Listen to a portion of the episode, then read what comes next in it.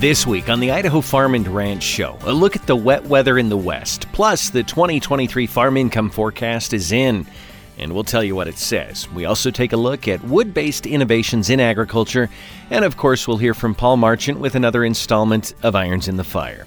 All of that up ahead, but first, an important programming note. For the past decade, it's been my pleasure to produce and to bring to you every week the Idaho Farm and Ranch Show. We've partnered with the industry's most influential groups to bring you great content and worked hard to deliver a quality ag program about Idaho's farmers and ranchers each and every week on a group of great Idaho radio stations. But if there's one constant in life, it's that it always changes, and it's with some level of sadness that we share with you that this is the final episode of the Idaho Farm and Ranch Show. The decision to discontinue the program did not come easy for me. But as life moves forward, different demands force priorities to change. And it seems anytime someone makes a big professional change for what they call personal reasons, it's often one of the three D's divorce, disease, or death. In my case, I'm still happily married to my wife of 28 years. My family and I are all in relatively good health, and no, nobody died. Simply put, it's been a good run, and it was time to move forward. So, with more thanks to give than we have time for today, from the elected officials who so graciously provided their time and expertise, to radio station management and industry leaders and experts who inform us week after week with their insights, I'll tell you who I'd like to thank the most you. Any radio program without listeners is like that tree falling in the forest that nobody hears. You're what makes it all possible, and you're what makes it worth it. So, of all the people who deserve thanks over the more than 10 years the Idaho Farm and Ranch Show has been around, it's you that I thank most deeply. So, in this final episode, we'll make the most of it with our news just ahead. What do basketball, choir, drama club, and marching band all have in common? They're all high school activities that offer learning opportunities not necessarily found in the classroom. They take up just a fraction of a typical Idaho high school's budget, and they go a long way to giving young people the tools they need to thrive. High school activities, they're more than extracurricular, they're extra important too. This message presented by the Idaho High School Activities Association and the Idaho Athletic Administrators Association.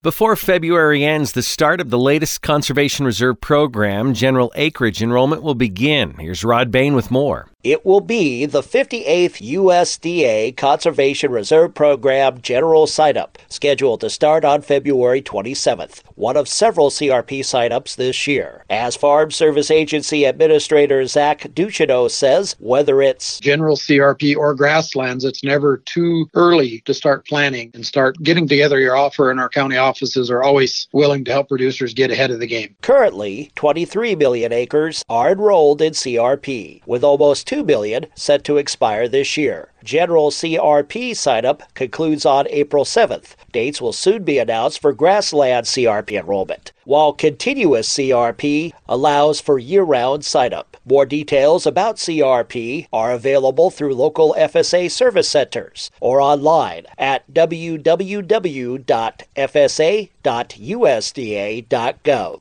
I'm Rod Bain reporting for the U.S. Department of Agriculture in Washington, D.C. Many nations need emergency food assistance, but one official says they also need assistance in making their food production systems more resilient.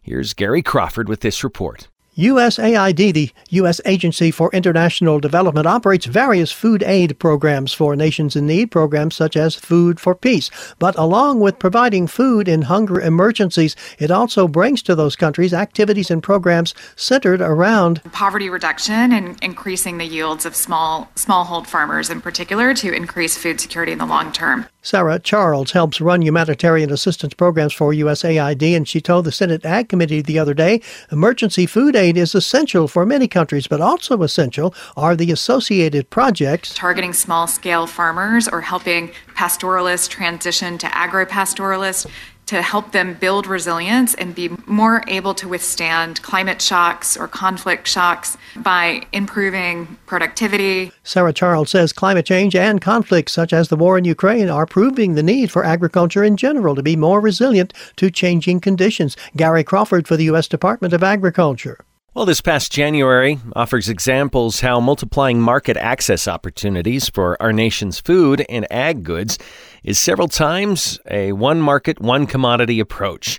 Here's Rod Bain with more. It all adds up. A specific U.S. food and farm commodity gaining or expanding access in an export market times several such examples. The result? Increased economic opportunities for our nation's ag sector. That's according to the U.S. Trade Representative's Office Chief Ag Negotiator Doug McKalip, who provides as examples from this past January alone. We've gotten market access into Ghana for U.S. meat products. We've gotten access into Honduras for chicken products. China has approved six new GE products for sale in China. And India has reduced its tariff on pecans and eliminated its tariff on industrial ethanol, as well as a few other products. The ambassador adds he expects efforts efforts to improve ag trade opportunities to continue at an aggressive pace. You keep that track record up, keep the gas pedal to the floor, and farmers begin to see and feel a difference in the marketplace. I'm Rod Bain reporting for the U.S. Department of Agriculture in Washington, D.C. The dialogue between the United States and the United Kingdom continues this week while Mexico issued a new decree regarding biotech corn.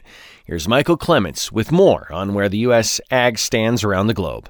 The United States and the United Kingdom continue to explore the path towards a trade agreement, though there are still several obstacles that need to be addressed. Dave Salmonsen, American Farm Bureau Federation Senior Government Affairs Director, explains. Both the countries are engaging in something called dialogues where they are exploring issues, trying to get better relationships. The U.S. and U.K. in agriculture have a pretty robust trade. Each country sends about $2 billion worth annually to the other, but it certainly is something that definitely can be improved. The United Kingdom's Secretary of Environment, Food, and Rural Affairs called for a free trade agreement with the U.S. this week in Washington. Farm Bureau certainly supports that. There's several barriers. The United Kingdom is still moving away from their time as being part of the European Union. Their regulatory system needs a push. They need to move closer to a science based standard system that we have. They need to reduce their tariffs. They've signed trade agreements this past year with both Australia and New Zealand where they're phasing out tariffs on food imports, and we need the same treatment. Meanwhile, Mexico issued a new decree regarding importing genetically modified corn. They want to phase out fairly quickly the imports of white corn from the U.S. and look to some point next year or beyond to phase down imports of yellow corn. None of this has any basis in science. So this is giving more impetus to the folks urging our trade representative's office just to bring a case under the U.S. Mexico Canada agreement against Mexico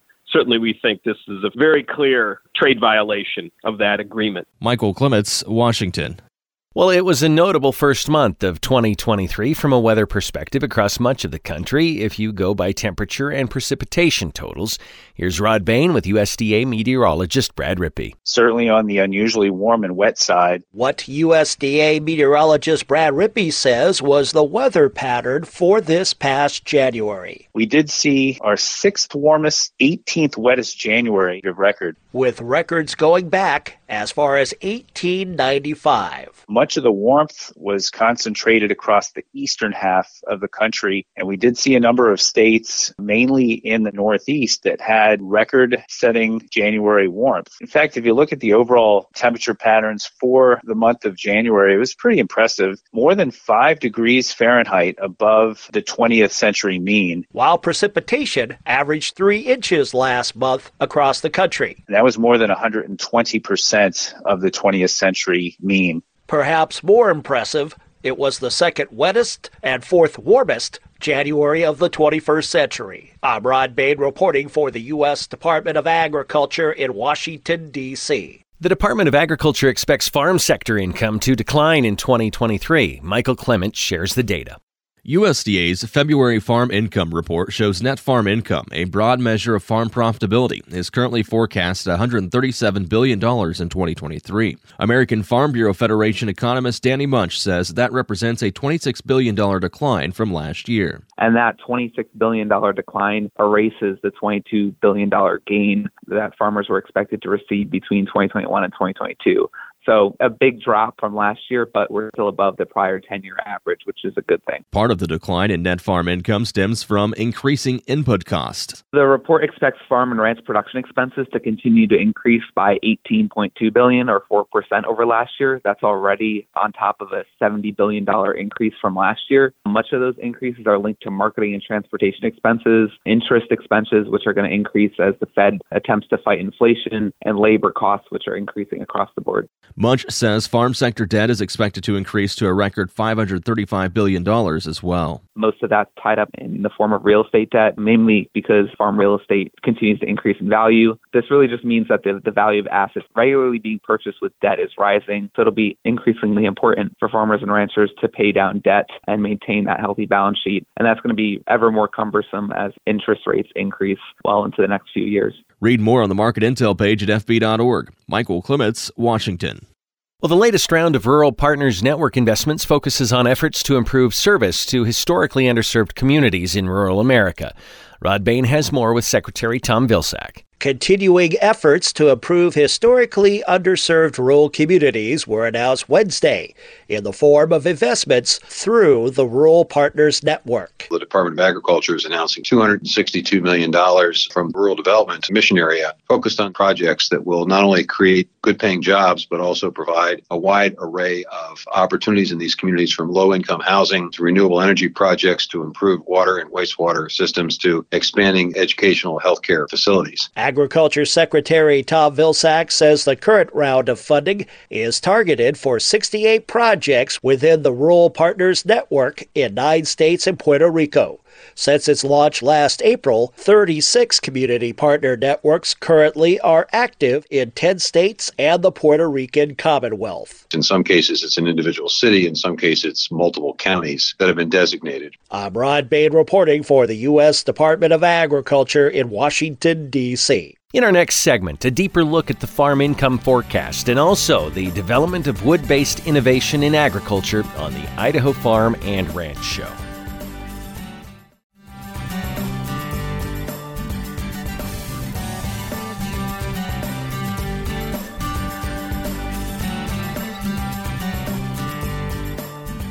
Welcome back to the final episode of the Idaho Farm and Ranch Show. What are the 2023 financial prospects for the nation's farmers? Well, Gary Crawford has the opinions of two experts on this edition of Agriculture USA. The last two years in American agriculture were the best two years in terms of net cash income in the history of our country. Agriculture Secretary Tom Vilsack says that the nation's farmers in 2021 generated just under $140 billion in net farm income. That broke the previous record, but then came 2022, another record breaking income year, $162.7 billion. Now that takes us to 2023. What kind of income year can the nation's farmers expect? Coming up, we'll take a look at what the experts are forecasting on this edition of Agriculture USA. I'm Gary Crawford. It may not require a textbook, but it's filled with valuable lessons. It may not take place in a classroom, but it's an ideal environment for learning.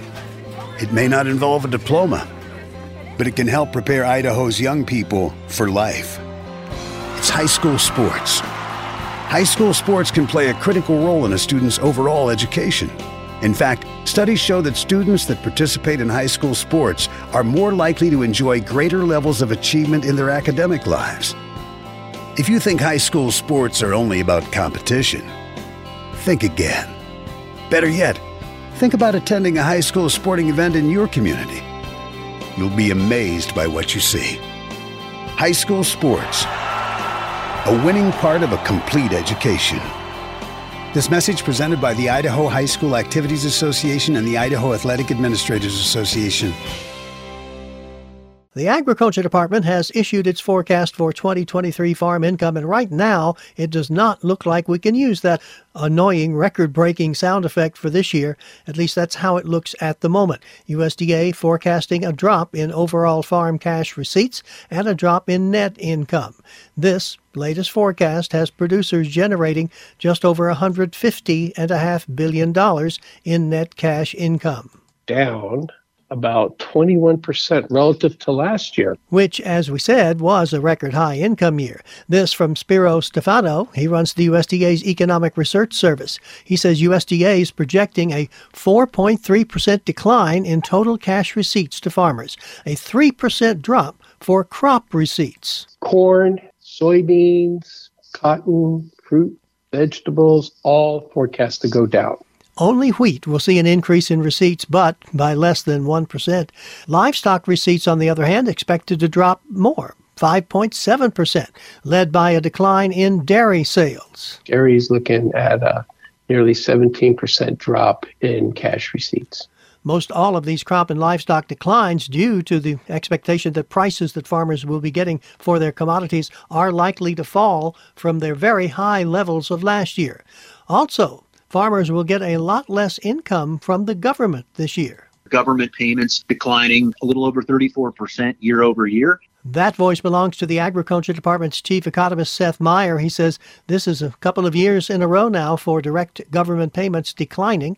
Meyer says the payments surrounding the pandemic are coming to a halt now. Plus, with high commodity prices, we see payments related to commodity prices decline as well too, right? So some of those payments that fluctuate with commodity prices, they're shrinking to quite low levels here and expected for 2023. So farmers' cash incomes are likely to be less than a year ago. Now, let's look at the expense side of the ledger. Last year, those expenses went up 11%. This year, they're going to increase, but not as much about 4%. Spiro Stefanou says actually farmers may spend a little less this year on the three F's fuel, fertilizer, and feed, but they'll have to shell out more money for just about everything else, including their livestock and poultry purchases. Those are expected to go up nearly 14%. Labor costs are going up as well. Labor costs are going up just over 7%. But interest rate expenses, those are expected to rise the most of all, up by 22%. However, Seth Meyer says because last year was such a good year for farm incomes, folks should be in a pretty good position in general to maybe be able to minimize borrowing to some extent or narrow borrowing to some extent. But even so, in general, most producers are still going to see profits drop from last year's record high by almost 21%. Ooh, is this the right music for the rest of the story? One analyst we talked to says no, this is not going to be a gloom and doom year. First off, almost any year in connection to 2022 is going to look less favorable. Seth Meyer told us we have to look at this new forecast not as a farm income disaster by any means. Yes, it is declining relative to last year. Yes, receipts are falling. Yes, government payments are falling. Yes, input prices continue to rise, but it's still a better than the long run average farm income year.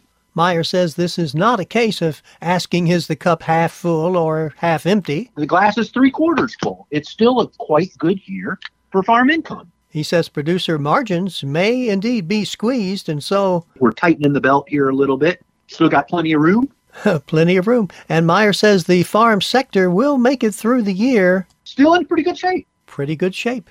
You've been listening to Agriculture USA, and I'm uh, not in very good shape. Gary Crawford reporting for the U.S. Department of Agriculture. Well, the latest round of applications are now available for two USDA programs fostering development of products and technologies regarding wood based innovations. Here's Rod Bain with more. Efforts to advance and promote innovations, projects, and markets for wood products have evolved over the past few years. Brian Brashaw of the U.S. Forest Service offers some examples. Biochar or cross laminated timber, as well as biomass for use as feedstock for renewable fuels, among the several potential products under research, development, and eventually commercial application. Support for development of these product and innovations have come in part from Forest Service grants. Our Wood Innovations program includes both financial assistance programs through the Wood Innovations Grant and the Community Wood Facilities Grant, but also includes technical assistance. Explaining the intent of both grant programs. First, the Wood Innovation Grant Program is typically an application of up to $300,000. And that funding can be used to support traditional wood use projects, to advance wood energy markets, to promote wood in commercial, institutional, or multifamily buildings. Those are really emerging product sectors that can use wood and can use significant amounts of wood. It also has included things around wood energy, biochar, and other innovative wood products. As for a second Wood Innovation Base Funding Program, the Community Wood Facilities Program supports shovel ready projects for thermally led wood energy systems. So that means we're leading with heat versus leading with electricity. So thermally led systems or equipment installations or technology or facilities for innovative wood products or other innovative equipment that can help manufacturers be more efficient. So the Community Wood Grant Program typically allows funding up to a million dollars. The matching requirement on that is about 35% of the funds. These grant programs have fostered innovative wood building construction projects over time.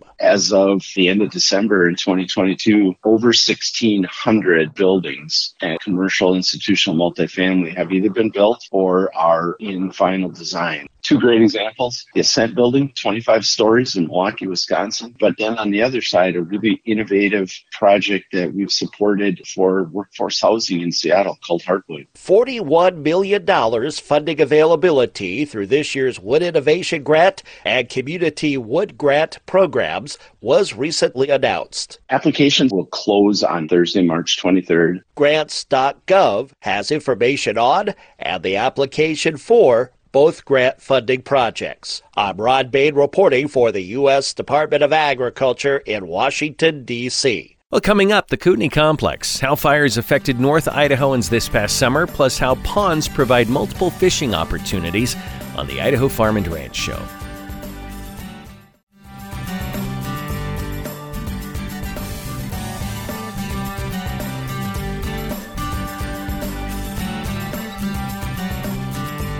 Well, we welcome you back to this final episode of the Idaho Farm and Ranch Show. Well, ponds provide multiple fishing opportunities, whether those bodies of water are natural or man made, used for aquaculture or recreation.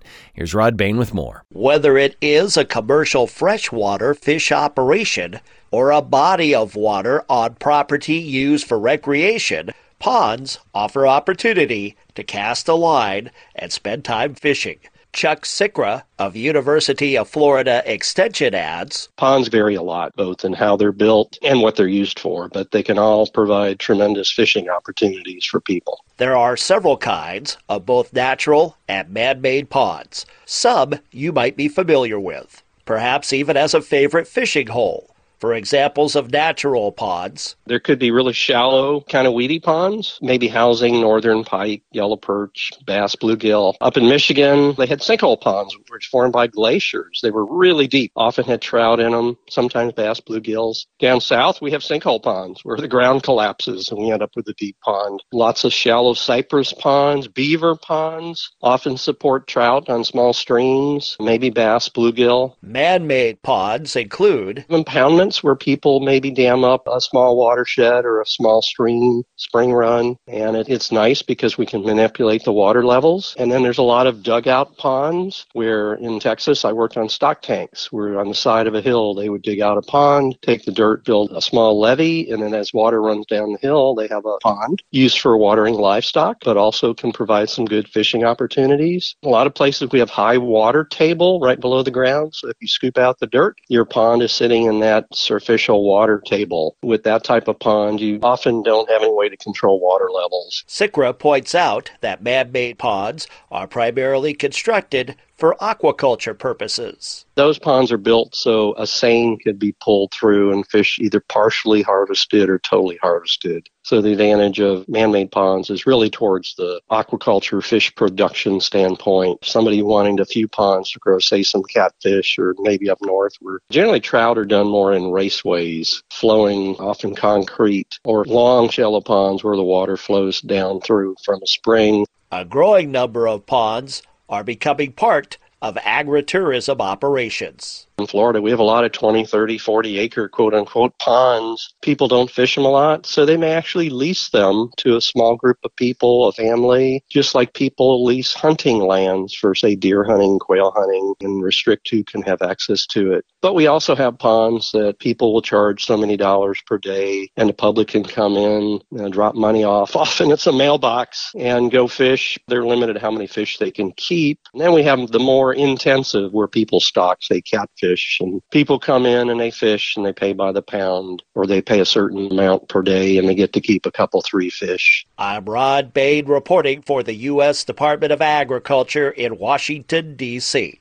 This past summer, fires affected the residents uh, in northern Idaho near Bonners Ferry, and today we learn what it takes for the men and women involved to combat and prevent different types of situations in this report from the Idaho Farm Bureau.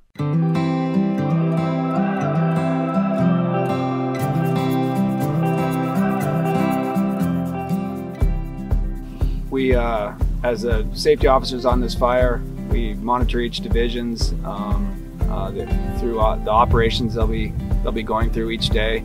So um, that evening we'll have a, a meeting with um, with operations, with the divisions, with safeties, with uh, there's a air attack base out there with helicopters, and we all get together and discuss our plans for the next day and then the safety officer basically lists all the hazards that they can think of that they could face in that in those missions and look at uh, you know is it is it a mission that we need to be doing? And if so how can we mitigate as many risks as possible to make it a safe mission? So for instance uh, like i said driving out here uh, this is just a, a, smaller incident, but driving out here, we talked about the animals. So just making sure to mitigate that, that we let people know each day and remind people because people are tired. They've been working 16 hour days. Just simple things like, hey, make sure you get your lights on, make sure you stick to the speed. Uh, it may seem a little slow, but there's been a lot of deer sightings. Make sure that you know, make sure if there's buckets working in, air, in an area where we plan to do bucket drops, that heavy equipment isn't working because they're dropping multi swimming pools worth of water uh, down to the ground. And if uh, you even heavy equipment like a dozer's in there or if some individuals are in there uh, plugging in hose or building line, that can be uh, detrimental. Um, if they're planning on going in and uh, scouting or working in an area, making sure snags are mitigated before we get uh, folks on the ground into that into that area. That's basically the, the primary mission, I would say. So, as a public information officer, my number one priority is keeping the public informed. Um, I have information boards posted around the area that um, I update the maps and some facts daily on it. And um, we answer phone calls and emails, questions from the public about what's going on out here. Um, we hold community meetings, so to get people together that maybe don't have access to internet or um, the conventional ways of learning information, and we have kind of question and answer sessions. Um, we hold cooperator meetings, so all of the, um, you know, the fire departments, the police department, um, the Forest Service representatives, a whole bunch of cooperators that are working with us. We have kind of information sessions with them also, so that we try to get as much information as possible. We're not trying to keep secrets. So we're at the uh, Coeur d'Alene Air Tanker Base, and um, this base, uh, we refill the air tankers with retardant um, after they drop. So an uh, airplane will, will come into the ramp area here, um, we'll, we'll, pull into the pit, and our personnel direct them where to park, and then we have personnel that come out and load the airplane with retardant. And it's uh, like this plane behind us here will hold 3,000 gallons of retardant, and we can load them in eight minutes or less and then they're back out again to go and make another drop. So they have to come back here after every drop to get reloaded, and then we can also refuel them while they're here as well. And the drops can be hundreds of miles away. Yeah, these air tankers can respond anywhere in the country. They're a national resource. Um, we're, we're fortunate that we get to have them here when they are available. We look at the fire behavior and how fast the fire is moving. We want to make sure that we have enough time to do whatever actions we're talking about. And in the case of the Kootenai River Complex, it was putting in putting in dozer line and hand line along the public private lands boundaries. And in certain cases, we'll you know we'll we'll do our structure protection work, which could include putting, uh, you know, we'll have some blivets or portable water tanks that we um, that we run portable pumps off of. That we can have, a, say, a small sprinkler system around somebody's structure. Sometimes, we'll, if we've got a good, steady stream source, we might even put a sprinkler line in as our as our primary uh, um, line to, and just wet the fuels down, so the fire's not going to want to want to move move through it. Do some a little bit of you know, shaded fuel break right along the along the line, and that's some of what you see up there on the Kootenai River complex as we've gone around and we'll we'll inventory all where all the homes are at, and and then we'll order the equipment that's needed to put it in place, and then based on where the fire's at and how it's behaving, we'll decide, yep, it's time to put that equipment in place so we're ready if the fire move, chooses to move down in this area. Well, many producers may see their profit margins squeezed a bit this year as commodity prices fall and input costs rise. Here's Gary Crawford with more. A drop in farm cash receipts and net income. That is what USDA's analysts are projecting for this year. The latest forecast has producers generating just over $150.5 billion in net cash income. Down about 21% relative to last year which was a record high income year. This from Spiro Stefanou. He runs the USDA's Economic Research Service, and he says USDA is projecting a 4.3% decline in total cash receipts, a 3% drop for crops. Corn, soybeans, cotton, fruit, vegetables, all forecast to go down. Only wheat will see an increase in receipts, but by less than 1%. Livestock receipts, meanwhile, expected to drop by 5.7%, led by a decline in dairy sales. Also, farmers will get a lot less from the government. USDA says direct government payments will be down this year by about 34%. Meanwhile, on production expenses, last year those went up 11%, you may remember. This year, they're going to increase, but not as much, about 4% led by interest rate expenses up 22%. Much smaller increases for livestock and labor, possible small declines, maybe, for fertilizer, fuel, and feed. But in general, most producers are going to see profits drop from last year's record high by almost 21%. Ooh, but is this the right music for this story? One analyst says no, this is not going to be a gloom and doom year. First off, almost any year in connection to 2022 is going to look less favorable. USDA's chief economist Seth Meyer told us we have to look at this new forecast not as a farm income disaster by any means. Yes, it is declining relative to last year. Yes, receipts are falling. Yes, government payments are falling. Yes, input prices continue to rise, but it's still a better than the long run average farm income year. Meyer says this is not a case of asking is the cup half full or it's half empty. The glass is three quarters full. It's still a quite good year for farm income. He says producer margins may be squeezed, yes, and so we're tightening the belt here a little bit. Still got plenty of room. And Meyer says the farm sector will make it through this year. Still in pretty good shape. This is not in good shape. Gary Crawford reporting for the U.S. Department of Agriculture. Just ahead, our final segment with new developments in our country's challenge of Canada's dairy rate quotas. And of course, we'll bring you Paul Marchant's Irons in the Fire on the Idaho Farm and Ranch Show. It may not require a textbook, but it's filled with valuable lessons. It may not take place in a classroom, but it's an ideal environment for learning. It may not involve a diploma but it can help prepare Idaho's young people for life.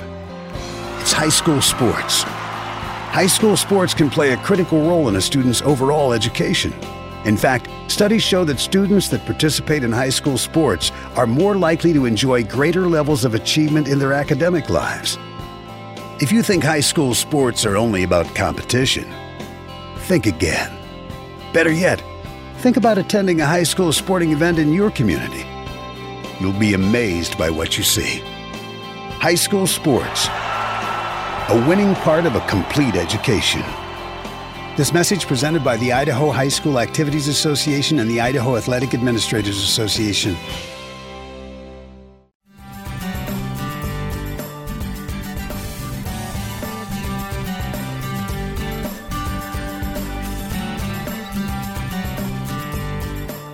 Welcome back to the final episode of the Idaho Farm and Ranch Show.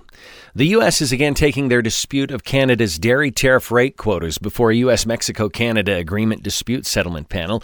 Here's Rod Bain with the details. The latest development in U.S. efforts to expand market access of our nation's dairy exports to Canada were recently announced. The United States Trade Representative has launched a second dispute panel request so that we can have a case in front of Canada that will lock them into the kind of market access that our dairy farmers deserve and expect. That's U.S. Trade Representative's Office Chief Agricultural Negotiator Doug McKalip. By way of background about this ongoing case within the U.S. Mexico Canada Agreement framework. Under the USMCA, the government of Canada made commitments to our U.S. dairy farmers that they would have entry for their products into the Canadian market. However, really what the ensuing couple of years showed was that the Canadian government did not provide the access that our producers felt would be fair and equitable. That led to the initial U.S. request for a USMCA dispute settlement panel, leading to a December 2021 ruling favoring our nation in its challenge of Canada's dairy tariff rate quotas.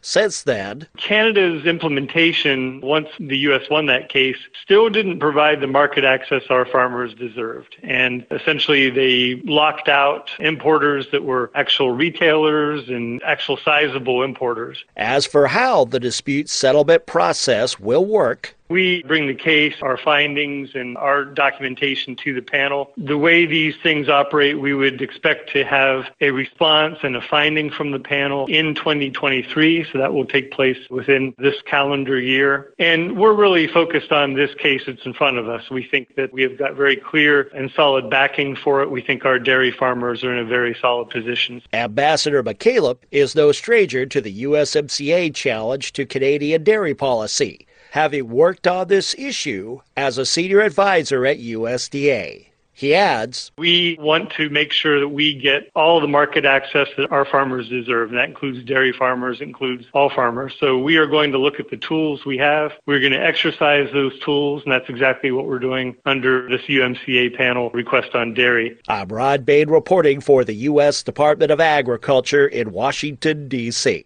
And now, Paul Marchant shares with us the latest and last, irons in the fire. Hello there, this is Paul Marchant coming at you with another version of Irons in the Fire. Let me begin by saying it's been a privilege to be a part of this program these past several months. I hope that my small offerings have made a positive impact in spreading the good news of American agriculture. Back in the day when I was a fair to Midland high school football player, I did my best to take heart in a phrase our coach often used in his efforts to get the most out of our small town team. It's a phrase I, as a fair to Midland high school basketball coach, have occasionally borrowed in my own feeble efforts to inspire the sons and daughters of the cowboys, dairy farmers, and migrant workers who make their homes in the high desert of southern Idaho's Oakley Valley. And the phrase is this A chain is only as strong as its weakest link. Now, when I was a high school junior, our football team, on the strength of a stout senior class, was good. And I mean really good. I think we spent most of the season ranked number one or two in the state's polls. We went through the first half of the season wondering actually what it would be like to have another team score a touchdown on us.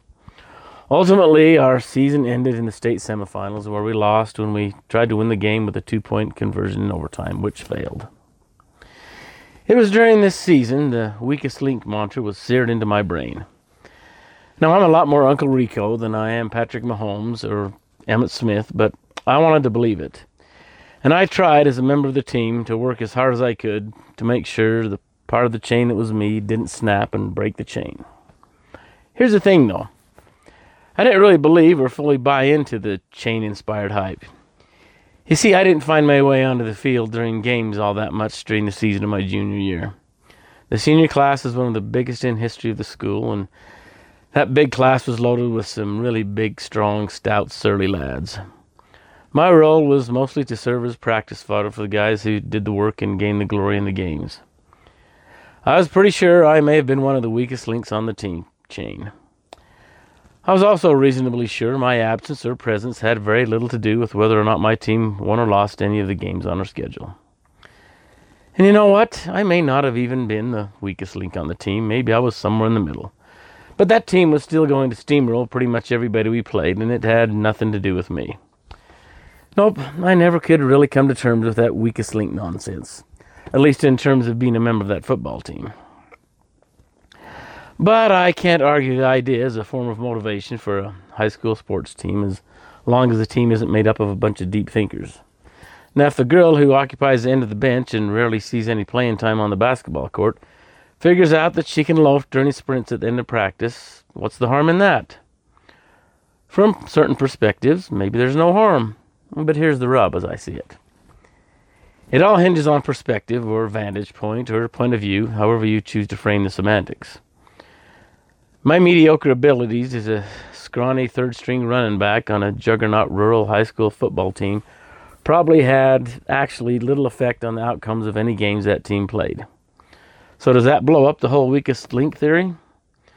Time, experience, multiple successes, and probably even more failures tell me no.